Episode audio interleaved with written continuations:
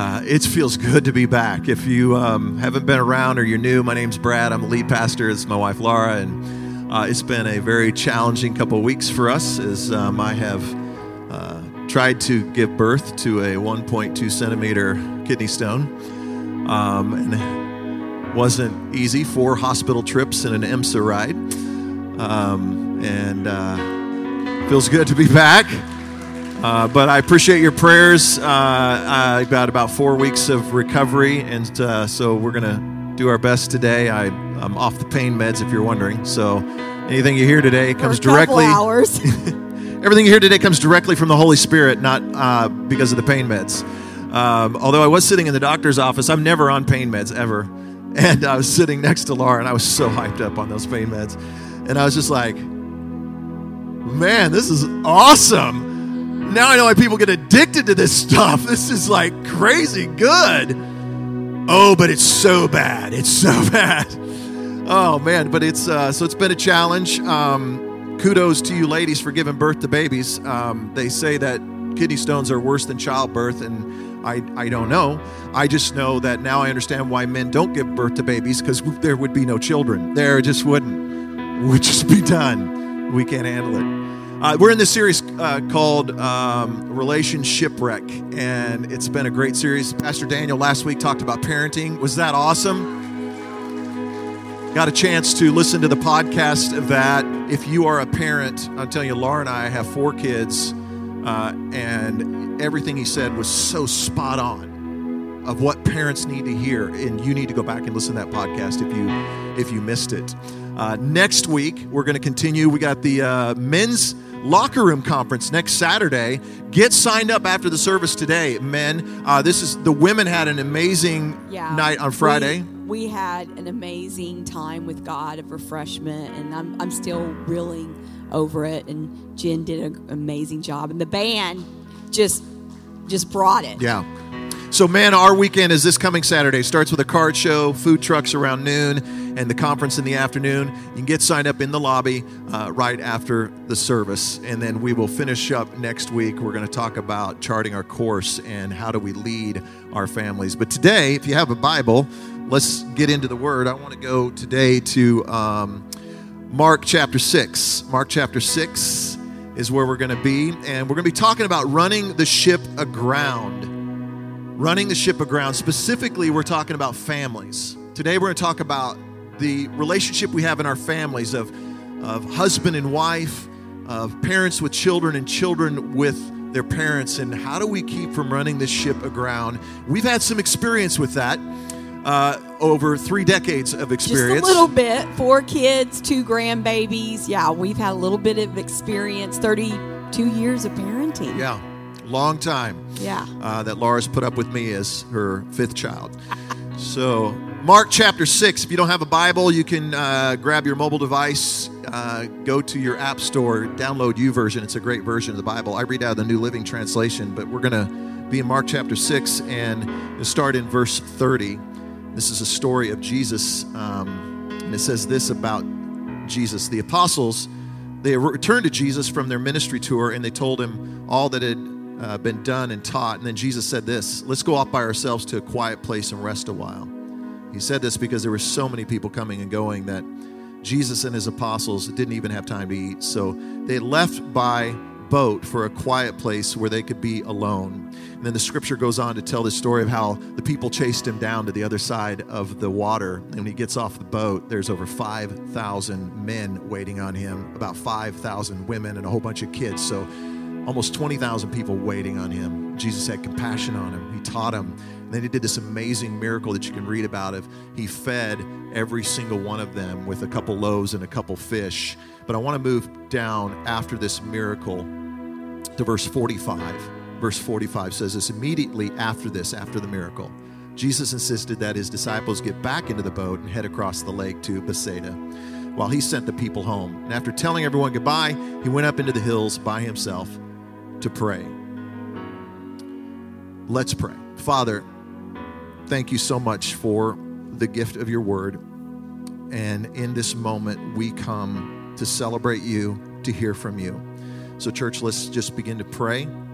Pray that God would speak to us individually. Pray that He would speak to those around us. If you're not a follower of Jesus, hey, I want to encourage you pray today. Pray. God wants to speak to you as well. He has a message for you. And then, would you pray for Laura and I as well that, um, that we would be able to uh, be faithful to the text and exactly what it is that God wants all of us to hear. And if you're ready to hear from the Lord, in Jesus' name, give me a big amen.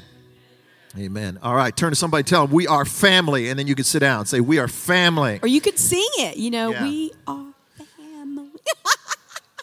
All right. Well, uh, I don't know if you've ever gotten an opportunity to go on a cruise, but Laura and I did about 20 years ago. Uh, we, we got to go on a cruise together, and it was, it was pretty awesome. Oh wow, it was awesome. Like buffets all during the day. I mean, the funniest thing is, I think I just you could just ask for anything to drink all day long. That was crazy to me. The whole, the whole goal of a cruise is everybody have fun, right? Like, every, every, let's go, everybody have fun tonight. Everybody Wang Chung tonight. I mean, that is the goal of a cruise is we're going to get on here, no worries, No worries. no frets. 24 7 entertainment. Um, they had this Olympic pool thing. It was like Olympic Games, and so we could do this. And, And Laura and I did karaoke for the very first time and last time of our marriage. we did we we did Love Shack. Love Shack. Man, eh, that's, there's three songs you need to Google right there in the first three minutes of the message, okay? We are family, Wang Chung, and, and You Love know it's going to be good today. Yeah. You know, you know the Holy Spirit's here. So when we think of family, I think often we, we think that it's supposed to be this cruise ship experience, and we want the cruise ship experience, but that's not the reality of family. Right. Um, family is not always all fun and games. Um, really, family is is work. Uh, so sometimes it's so much work that you're like, I don't even have time to eat.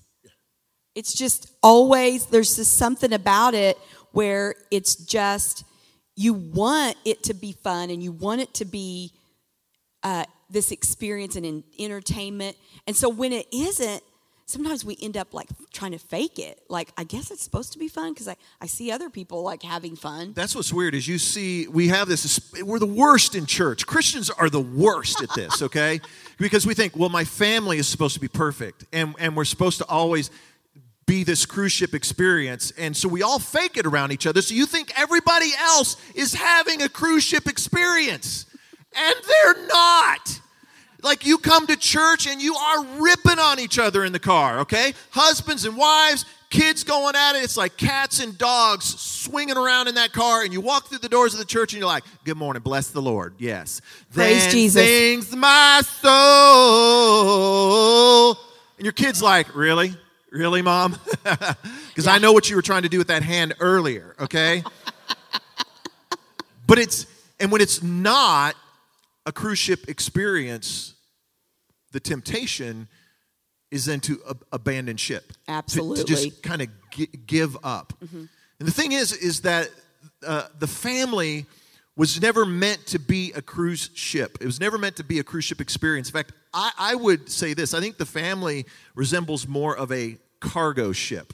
Yeah. Like, like when you Yeah. look at a cargo ship, a cargo ship is not Yeah. very sexy. No, okay? it's not flashy. No. Um, uh, on a cargo ship, they're working together. It's this teamwork. It's all about like the goal is is that we want to get the cargo to the other side. Like there's this precious cargo that we need to move to the other side on a cargo ship. And that's exactly what we want with our families, is it not? We've all been entrusted by God with this precious cargo. Children, children with parents, in, our, in, a, in a marriage relationship, this thing called family. God's entrusted us with this, and we all want to make it safely to the other side. Yeah. Like, like, like to the other side of a crisis. Yeah. Every family, if you haven't ever gone through, how, how many of you would say, by show of hands, uh, honestly, your family at one point now or has gone through a crisis? Would you raise your hand? You've gone through, most of us have, okay? Yeah. You want to make it safely to the other side of that crisis. Yeah, sometimes it's a meltdown in the family because we're people, and I think this is why we have to talk about this in church that we have to be real and authentic is that because people are involved in a family, there's going to be fighting and quarreling and there's going to be meltdowns, but what we want to do is get through that and get to the other side. Yeah, I think of like meltdowns, like you have that two year old that melts down on you, and you're just like, I just want to get out of the store safely with this child right now without anybody seeing me do any harm to this child, okay? God, get me safely to the other side. Or maybe you have a, a teenager and you're like, God, help me get to the other side. Come on, or, come on. Or honestly, or sometimes you're a student here and, and your parents, they're putting these rules and you don't like the regulations, you don't like that. You're like, God, get me safely to the other side because I don't know what's going to come flying out of my mouth to my parents. Okay, so God, get me to the other well, and the side. other side can also represent that we want to get our children to the other side. We want to raise our children to graduate high school and go on and be an amazing adult in our community. That's the other side for us. Yeah, or even in a marriage, you everybody if you're married today, you want your marriage to make it safely to the other side. You stood up, you made some vows and said till death do us part. Laura and I married 32 years and I still am on my knees and pray, God, help us to make it to yeah. the other side. Yeah. So we see with Jesus, Jesus, his relationship with his disciples, he treated them mm-hmm. like family. And, and it was really almost like a, a cargo ship. And in fact, we see an example of this late in his ministry when he was, uh, before he was going to go to the cross. He has this prayer he prays to the Father, and it's in John chapter 17 and verse 12. You don't have to look it up, you can write it down, but we'll put it on the screen here so you can see it. And here's what Jesus prayed about getting to the other side, about this precious cargo. He said, During my time here, he's talking about the disciples. During my time here, I what? Let's say it together. I what? Protected, protected them. them. So he protected them by the power of the name you gave me. I, I what? Guarded mm-hmm. them. So he guarded them so that what? No one was lost. And then he says this except the one headed for destruction. Speaking of Judas and the, the great betrayal that Judas had against him, as the scriptures foretold. So, if we want to make it to the, to other, other side, side, we have to love our family and look at the model that Jesus really modeled for us with his disciples. That kind of love, that it was big picture love, that it wasn't just because it was hard with the disciples. Yeah. So let's look at this. And I want to look at an example of this uh, that we've read earlier, but let's go back to it. Uh, Mark uh, 6 and verse 31. Laura, will you read that? Yeah. It says, Then Jesus said, Let's go off. And then, it, if you could see that, uh, oh, it's not on there. Okay. Um, I'll just say Mark 6:31. Then Jesus said, "Let's go off by ourselves to a quiet place and rest a while." He said this because there were so many people coming and going that Jesus and his apostles didn't even have time to eat. So they left by a boat for a quiet place where they could be alone. So I love this picture of Jesus and the disciples because you get this image of them that they're getting on this boat and they're they're just headed to this quiet place, this cute, sweet, quiet place. And we have this image in our mind that it's like this nice, quiet, beautiful, moonlit ride like across a peaceful lake. But Jesus and his relationship, if you've spent any time in the scriptures, you know that yes, there were these times of joy and laughter and peace he had with his disciples. But his disciples were jacked up. Absolutely. They were fighting, they were bickering, they were trying to one up each other, they were trying to prove, like, I'm closer to Jesus than you are. And it, it was tough. Yeah, they disappointed him, they uh, disobeyed him. Uh, fought with one another. I just think at times there had to be times where Jesus, because he was he was fully God and fully human, and I know he never sinned, but I just think there had to be times where Jesus was just like, enough. Like, forget it. I'm done with you. Listen, I might be the Messiah, but I do not know what to do with all of you. I'm out. I just think that maybe Jesus sometimes might have thought that. Like, I got to, I'm out of this boat. I'm going to give me some other disciples to work with because these are driving me crazy. Can you just see him? I don't need you people. I'm just going to save the world without you. Yeah, I don't need you. But Jesus didn't do that, did he? No, he he stayed in the boat. Mm-hmm. So if you're taking notes, I'd like for you to write this down because this is a simple statement, but I hope it'll stay with you and it'll stick with you. Stay in the boat. When you think about your family, when you think about your marriage, when you think about your kids, kids, when you're thinking about your parents, I want to say, stay yeah. in the boat. Can we say that together? Stay, stay in, the, the boat. boat. Encourage somebody right now and turn to them and tell them, stay, stay in, in, the, the boat. boat. In a family, I mean, there is supposed to be those times of laughter and fun and bonding and, and playing games and having that special time or celebrating at a wedding. Um, but there are times of conflict. Yeah, like in marriage, think of your marriage. Let's talk about marriage, the dynamic of, of a marriage in a fam- family unit. In, a, in your marriage, you got to stay in the boat. Mm-hmm. Laura and I, the one thing that is that bothers us or bothers me specifically at times is people look at us because I'm a pastor, she's a pastor's wife. Oh, they've been married 32 years. Oh my goodness, it's just peaceful, it's just wonderful. It's been just wedding bliss. It's been unicorns and rainbows for 32 years. Hello, hello. We're human, okay? We have run the ship aground many, many times. Well, and, and had and had difficult times. Like when we when we first got married, okay, we did not have a cruise ship when we started. We started we started in a John boat. That's what we started in. We started in rough waters. Yeah. That was the thing. We actually pulled we were driving here to Tulsa after our honeymoon. We had one quarter in the car and it was heat wave, really hot. So we'd stop for water and we went in to, we said, hey, we need water. And we went to pay for it. And they said, uh, it's 50 cents. We're like, we only have a quarter. So we got back in the car. I mean, that was the way we started, like right, like the day after our honeymoon. Did you hear that? Like we were so stinking dirt broke, we couldn't afford water. Now, I'm, wait a minute, wait a minute. That's a bad start to a marriage. Yes, I was going to say, maybe I need to clarify. I didn't have money in the bank, I had a quarter to my name. Yeah, we literally pulled into Tulsa in a borrowed vehicle. We had this old VW Rabbit. Right. Mm-hmm. The bottom was rusted out. You had to keep a floor mat in the bottom because when it rained, the water would come up and hit you in the face. Okay? And we started out, when I say a John boat, I'm talking about a John boat. Maybe some of you know what this is like when you started your marriage. Like we started in this tiny, tiny little apartment. little efficiency. Yeah. It wasn't even an apartment. It, yeah, it was an, have doors. You know, had the word efficiency on it. That's how. And when we came, we ate off of a card table that was borrowed. Yeah. We we actually slept on a sofa that was a pull-out sofa with the but, bar across the back. But the the best part was the entertainment. I mean, it was a 13 inch TV.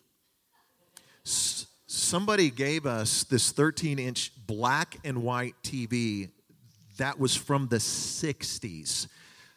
When we came in, we timed it. You turn the TV on. It took 13 minutes to warm up this 13 inch.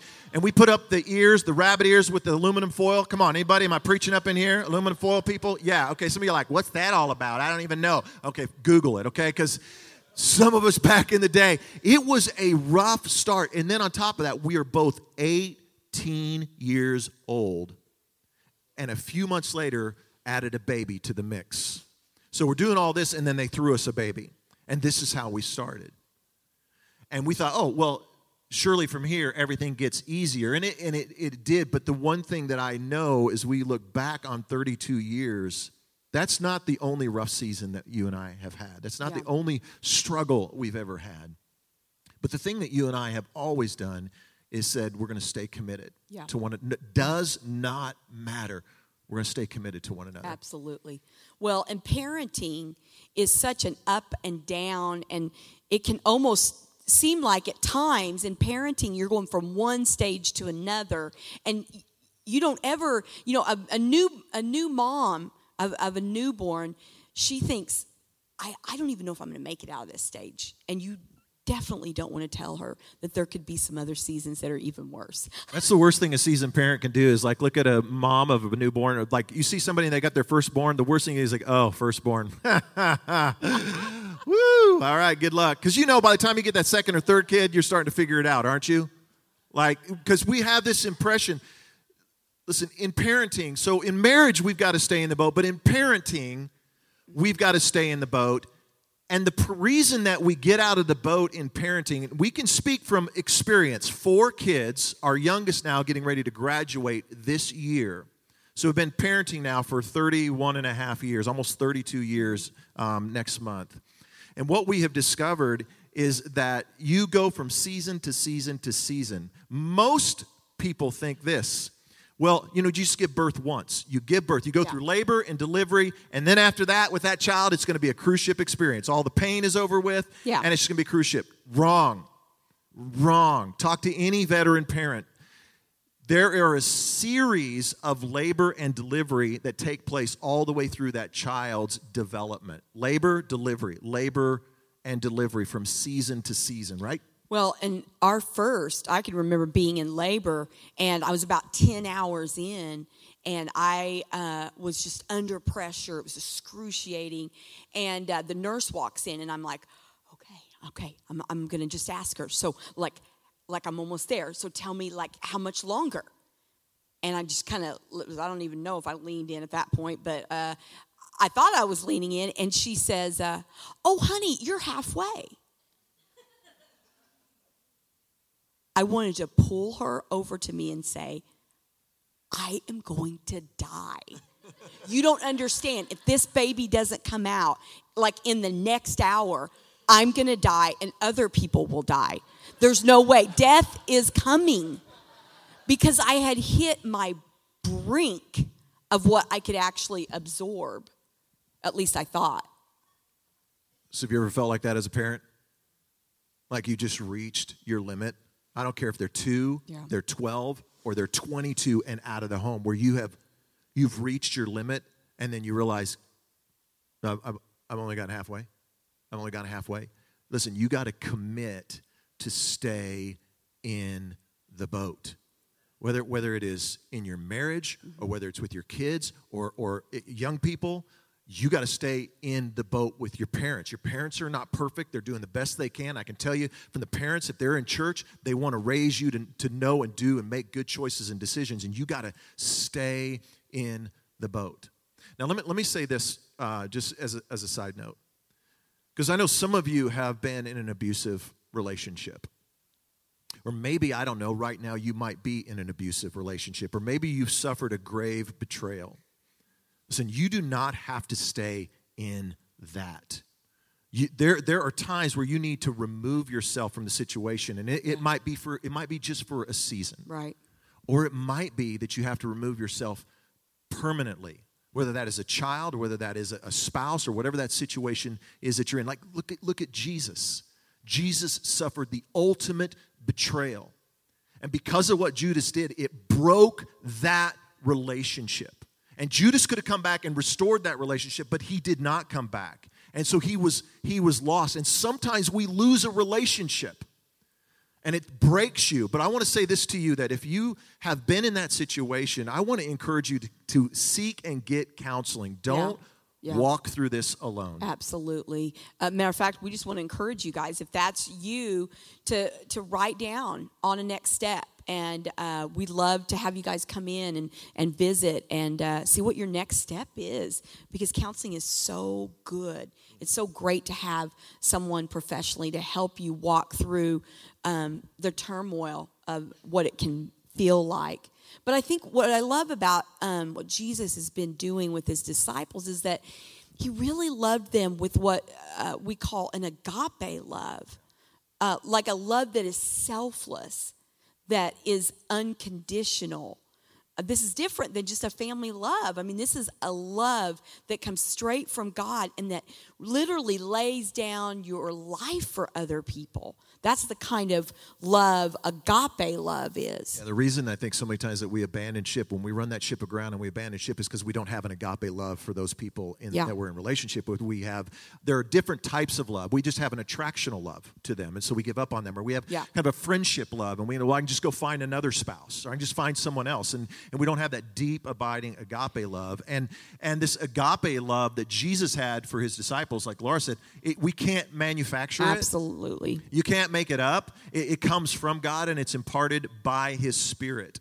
And that's why I love what Jesus did in verse 45. Go, to, go back to your scripture here in Mark 6 and verse 45. It says, immediately after this, and this is after feeding the 5,000, it says, Jesus insisted that his disciples get back into the boat and head across the lake to Bethsaida. And while he sent the people home. Now, after telling everyone goodbye, he went up into the hills, what? By himself to, To pray. pray. Mm-hmm. In, in other words, Jesus, he needed some time to, to be alone. Yeah.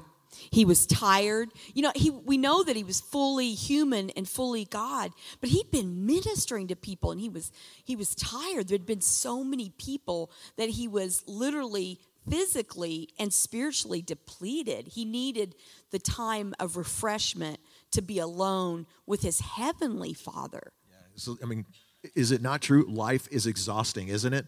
Turn to somebody right now and say, You are exhausting me. Okay, come on, just want to turn to somebody. You want to say it? I'll give you that opportunity right now. You are exhausting me. Okay, yeah, because family can be exhausting. This is church. We can be real. We can talk truth here in this house. Okay, but listen. Here's the thing: it can life can drain you. It can wear you out. But our families deserve our Absolutely. best. They Yeah. deserve our best. And when it says that Jesus, look at the back at the scripture, it says Jesus went up into the hills. It doesn't say to take a nap.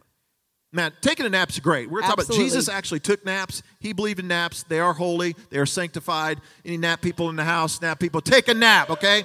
Sometimes, honestly, we just need to take a nap. Like go in another room, just take a nap, okay? But take a nap. No, it doesn't say he went, he went up into the hills to walk. No, he, he- and Jesus loved to, to walk. It doesn't say hey, he went up into the to the hills to uh, you know veg out on, on binge watch on That's me. Netflix. You know, get caught up on Daredevil or something like that. You know, that would be his favorite show. I this he doesn't look anything like the devil. What is this? I'm on season four. Where's this? This is not like the devil. So no, it doesn't say that. It says what? He went up into the hills to what? Let's say to, to what? To pray. To pray. and it just shows that we all need that time alone to really kind of reload um, to refresh and that's kind of what we did wednesday or friday with the girls we took the time to get in front of god and refresh ourselves so important Because we're human. Like Jesus was fully God, but he was also fully human. And one of the reasons he got away is because he had a human body. And he needed rest and he needed to be refreshed and replenished by the Spirit of God and needed to be replenished by the power of, of God. And you and I are no different. We're, we're human. And so we have got to take that time to, to reload and, and to refresh. It's like when you, when you think about a cargo ship, cargo ships uh, run in what they, what they call shipping lanes. And you're probably familiar with that. I don't know a lot about shipping lanes, but basically they run in shipping lanes because a couple hundred years ago they didn't. Ships just went wherever and whenever, and they went against the wind, they went against the current. Uh, many times there were shipwrecks and Yeah. collisions at sea, and because of that, they decided we're going to create these shipping lanes. And when the ships run in the shipping lanes, they take advantage of the wind and the currents. The wind is at their back, and it, and it provides the best opportunity for them to get to the other side. Absolutely. And this this is why we want to say on this point is stay in the shipping lane because that shipping lane represents safety and direction. And when we're in the shipping lane, I mean figuratively we're talking about that the shipping lane, the reason they used it is because the wind was so strong to push the boats and there was momentum and that's what we need is the uh, right here is the metaphor is that the wind is the holy spirit and the holy spirit brings strength and power and direction that's why we need that to push us further to where we're going This is what we see throughout Scripture. Throughout Scripture, wind is a metaphor that is used for the power of the Holy Spirit. And so, how, how do we stay in the shipping lane? The way we stay in the shipping lane is with the Word and prayer. yeah Through the Word and through prayer is where the Spirit comes and blows the wind on you, empowers you, puts into you the agape love that you need for your family. And, and when you don't stay in the shipping lane, when you are not a person of the Word, like, Sometimes you can remove the word. And you're like, Why, what's the big deal of reading the word? Yeah. You remove the word from your life. If you're not in the word, I just want to tell you this today. If you're not in the word, you're not in the shipping lane and you're not in position to hear from the Holy Spirit or receive the power of the Holy Spirit. Right. When you remove that, you drift out of the shipping lane. The same thing is true on the other side of prayer. If you're not a person of prayer, if you just don't ever really pray for your family or for your marriage or take time daily to pray, you remove that and you drift out of the shipping lane and you drift out of that place where the Holy Spirit can speak to you and give you that guidance that you need. Absolutely. And when we're looking at the way the disciples loved Jesus, they loved him with like more of a family love, but they didn't love him with agape love because in his darkest hour, they abandoned him. And so it's really the picture of that they had love for him, but not that love with that comes from the Holy Spirit. Yeah, they had they had more of a friendship love. So when the ship ran aground, which it did, Jesus was arrested, they abandoned ship. They're like, well, and th- I'm out because they didn't have an agape love. Jesus had an agape love for them, never leaving them, never forsaking them, but they took off because they didn't have it. But what we see is after Jesus' resurrection, and when he ascended to heaven, he said, I'm going to send my Holy Spirit. Yeah. And they found themselves in an upper room and they began to pray and the Holy Spirit fell on them, and they received that agape love. And we see this huge transformation that takes place in the disciples' life from that moment on. And that's why we need the Holy Spirit. We need that wind, and we need to take advantage of that wind because, again, that wind is pushing us to the other side. It's helping us to get that cargo, that precious cargo, because we're a cargo ship, over to the other side. All the adversity all the things that are that are bothering you the, the feelings of failure all these things. But this is different. The holy spirit could come in and speak truth over your situation and push you to the other side because there's strength and there's power and there's direction with the holy spirit so we need to stay in the boat and we need to stay in the shipping lane that's what God is calling us to do. But we also need to teach our children to do the same thing. We have a responsibility as parents. And what we see right after Jesus prays in verses 47 through 52, we won't take time to read this, but you can read it later. But Jesus, uh, he sends his disciples back into a boat to go to the other side without him. And what's crazy is he knew a storm was coming. But he put them in a boat and he sent them in this boat right into the heart of a storm. And in the middle of the night, this storm is about to take their boat down. And these are experienced fishermen.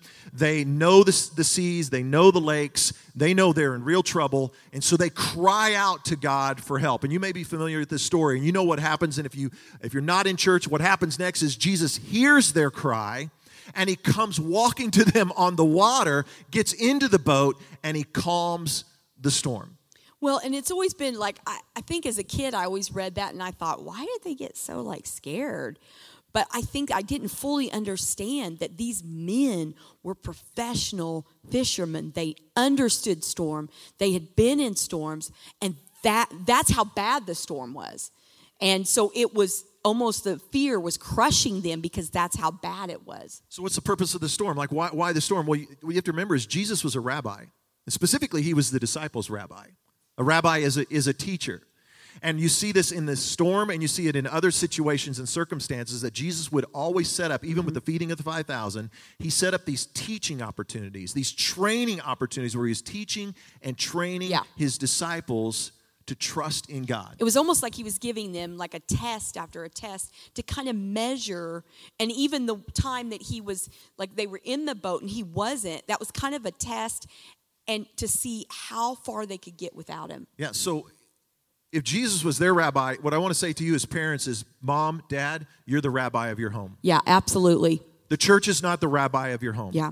You bring them to the synagogue. Jesus and disciples went to the synagogue. You need to do that. We teach and we, we train and equip children. But as parents, you have the first and primary responsibility to teach and train your children mm-hmm. to trust in God because there are storms coming in your child's life as they are children and then as they are adults. And it's up to us to prepare them and teach them to trust in God.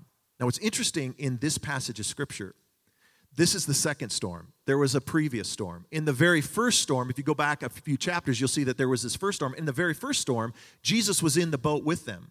Early on in the ministry, He knows I got to be right here. So he's in the boat. They wake him up. They're, Jesus, why are you napping? Jesus gets up and he calms the storm. Mm-hmm.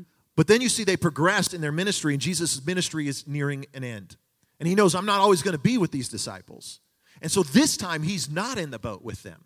He has sent them out into the storm alone, and he's gotten some space from them, and he's watching them from afar before he steps in. This is such a model for us as parents. Absolutely. The early stages when your children are small, you're really teaching. This is such a strong time of modeling and giving examples. And they're, because they're sponges, you can just like teach and teach and teach.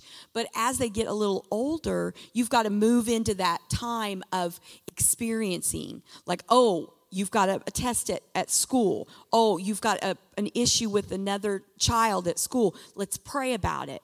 This is how mom dealt with it. This is how dad. Let's pray for grandma. And we start to teach and train them through experience of how to um, pray for situations, how to trust God, like really modeling, not depending on ourselves, but trusting in God and how He's going to take care of a situation.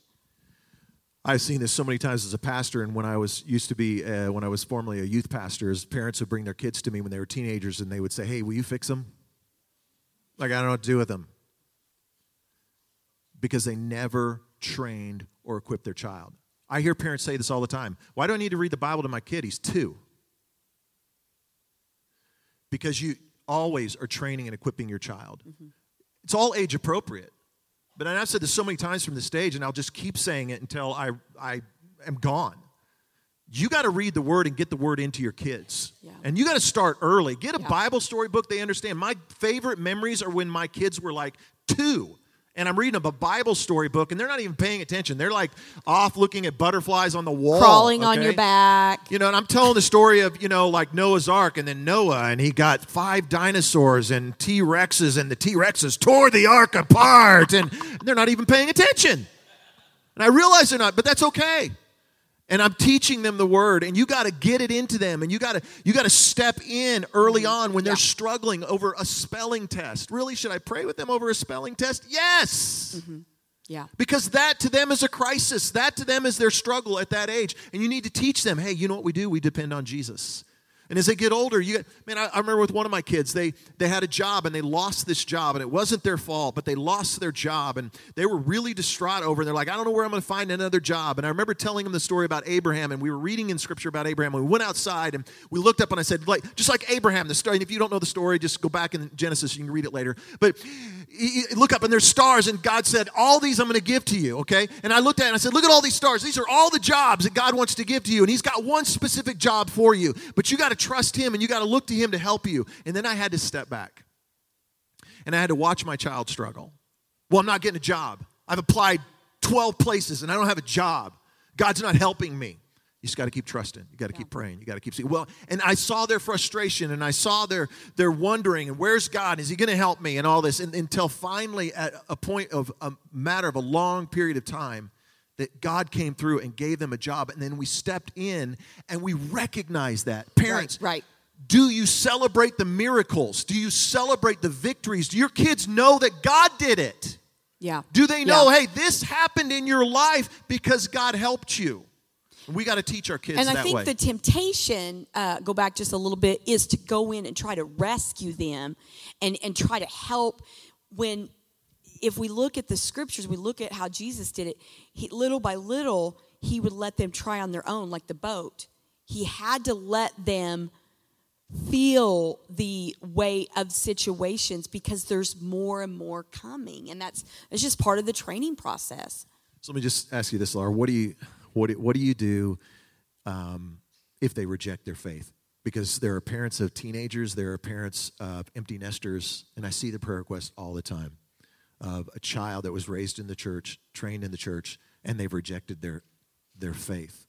Well i think one of the things is uh, failure can overwhelm you because you're like i i taught my child i prayed over my child and and so dealing with that fear and working through that and, and, and hitting it with faith i think is one of the most the first things to battle.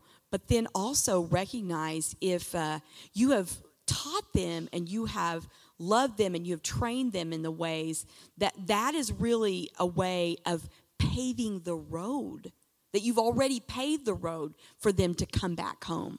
That uh, you had said this um, back uh, on vision night that you really felt like that this was the year of the prodigals to come home I talked about this idea of this is a year of revival, and I believe God is going to revive marriages, and He's going to revive relationships with children, and He's going to revive the prodigals. So let me just say this, and we're, and we're going to pray. Maybe you, you're dealing with that. Maybe it's a parent or uh, that that's the prodigal, or maybe it's a child, and you're like, man, I just feel like a miserable failure. How do you think Jesus felt? John 17, Jesus said, I protected them, I guarded them. Not one was lost, except one. Even Jesus, Son of God, Messiah, Savior of the world, lost one.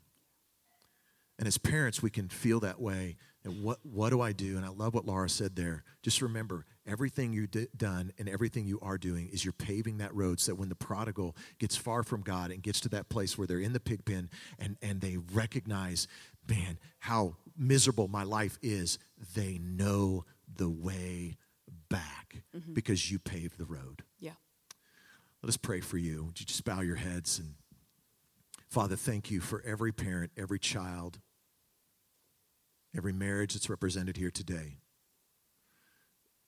God, you know what every situation is here, and you know what they need. And maybe for some of you today, you need to get back in the boat.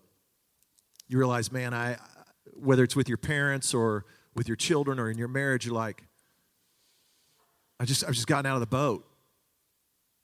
And I need to get back in the boat. God, would you help me to get back in the boat? Or maybe you've gotten out of the shipping lane. Maybe for you today, it's just this idea that, man, whew, I, I know I need to be a person of the word, and I know I need to be a man or a woman of prayer, and I've just, I've just not done that. But God, would you help me? Because His Holy Spirit can help you. He can help you to get back into the shipping lane. And for those of you, some of you who have the prodigal, right now, would you just commit them to God? I know for some of you, that prodigal is your own child, but for some of you, it's a parent or it's a brother or it's a sister, and you're like, man, are they ever going to come home? And they need Jesus, and just, just keep praying. Commit again. God, I'm not going to stop praying for them. If you're here today and you're not a follower of Jesus, I want to encourage you today to place your faith in Him. You can never develop the love that you need for anyone apart from God. God is love, and that agape love that He has, He wants to impart to you. That agape love, that unconditional love, He says, I love you unconditionally. My grace and my mercy is for you today. If you're far from God or you've been away from God for a long time, right now, I want you to just receive that love. Man, God, I'm a sinner. I've made mistakes. I've hurt people. But God, I need your love. I need that agape love to fill me. I need to get into the shipping lane right now with you. Would you impart that love to me? God, would you forgive me? And Father, I just turn and I, I want to seek after you. And I want to be a good husband, or I want to be a good dad, or a good mom, or a good wife, or I want to, I want to be a good son. I want to be a good daughter. I want to be a good parent. I just want to be a good friend. I want to be a good child of God. Would you teach me and would you train me? And this day, God, I commit to you. I commit to follow you today. And I believe that today, if that's the cry of your heart, your sins are forgiven. They are remembered no more. I read today in Psalm 103, and he said this Your sins are as far as the east is from the west. Your sins are no more. And the Spirit of God is in you, and He's going to give you the power now to live the life that you uh, desire. Father, thank you for that today. In Jesus' name. And everybody said, Amen.